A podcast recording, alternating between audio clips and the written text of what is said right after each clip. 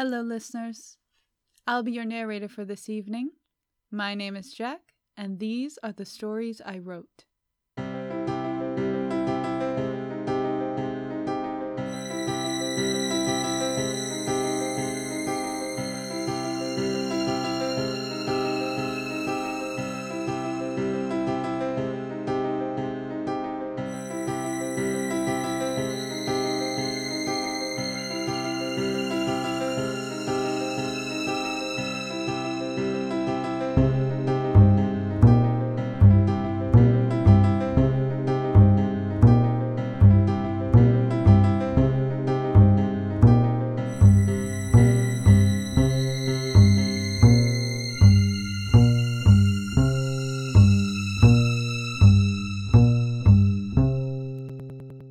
She. Prose. She is coming. It is a world striving towards simplicity that praises complexity. They say they want peace and constantly fuel war. Their hypocrisy is ugly, their existence is beautiful. She is coming. They weren't ready for it. They had seen the signs for so long that they were no longer signs, just scenery. Those who knew the signs as signs kept shouting at the others to make them see, to make them aware. But you just can't make people care. She is coming. She has been fighting for longer than she can remember. It started when she was born. The battles were smaller then, but the mission was the same. Smiles, kindness, balance. She didn't know that it was her purpose at first. Watching the world burn as she grew was what did it. Seeing the anger and hatred is what did it. Seeing how she could reverse it and had reversed it is what did it. She is coming. She spent years working, developing her gift. She can stop a room when she enters it. Everyone looks at her, watches her. She can silence a sea of thousands just by standing tall. She can diffuse anger with a smile, reverse hatred with her wit. And she is coming. She can feel it coming. Those who see the signs can feel it coming. It rumbles like distant thunder, pulls like a fleeting ocean, a prelude to something greater, something massive. It knots their stomachs, the anxiety builds. They fear that it will swallow them whole. She fears what it will take to defeat it, but she is still coming. But she is still coming.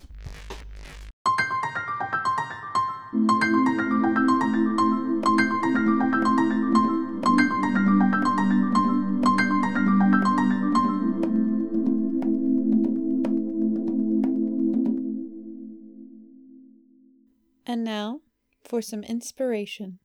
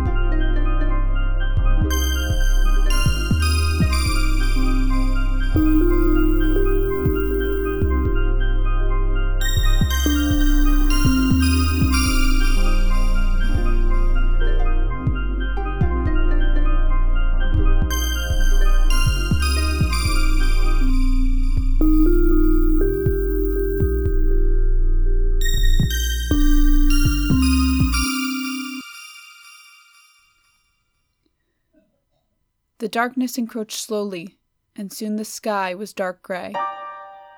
Everything kept moving. Everyone kept their eyes to the ground.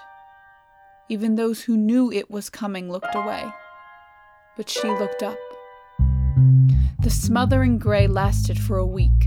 They played it off as a storm system and showed fake maps. They couldn't show the truth. The world was cloaked in smoke. They could smell it in the air, but they said, "Huh, smells like barbecue." Those who knew chuckled softly and nodded the worry out of their head. She breathed in deeply. The world was asleep when the storm started raging, following behind the crust of daylight and coating the world in a sheet of rain so hard they could not stand straight.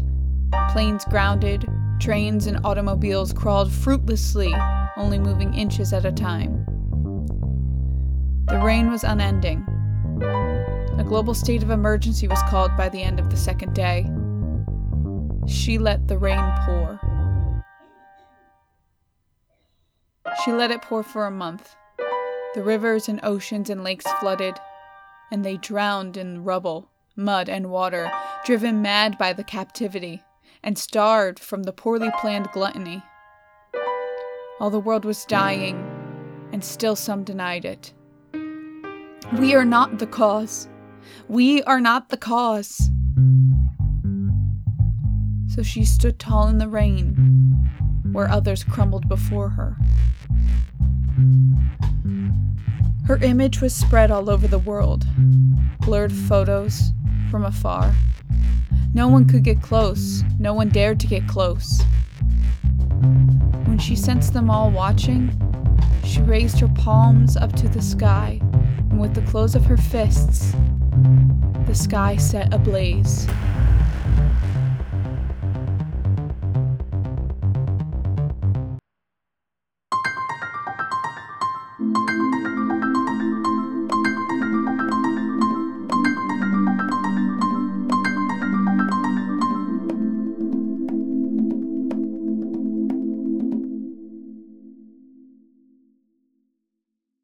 And now, for some inspiration.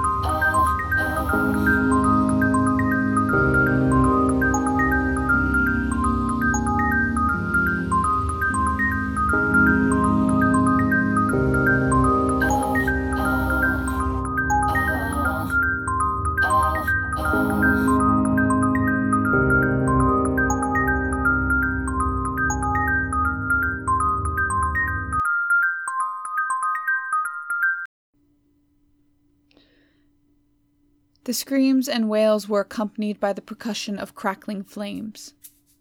She went on top of the hill watching. This will keep it at bay. This will keep it at bay. Her stomach sank and wept some more. The brave tried to make their way up the hill. Many did not survive. All those who did looked upon her, and those who pitied her sat by her side. Those who blamed her she did smite, and she wept as they fell, she wept. She couldn't tell how time was passing. The fires raged and the screaming was constant. She couldn't tell when she could stop. All she could feel was the group around her growing, until the hill was covered and the fires were extinguished by the incoming of an ink-black sky. The screams stopped. Her tears stopped, replaced by the wide-eyed stare of pure terror. Everything was dark and silent.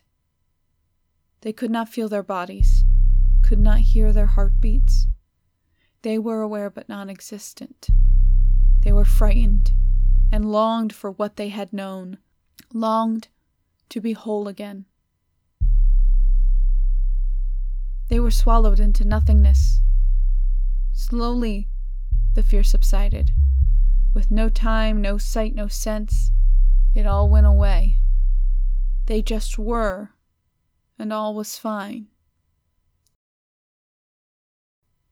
Then the light came.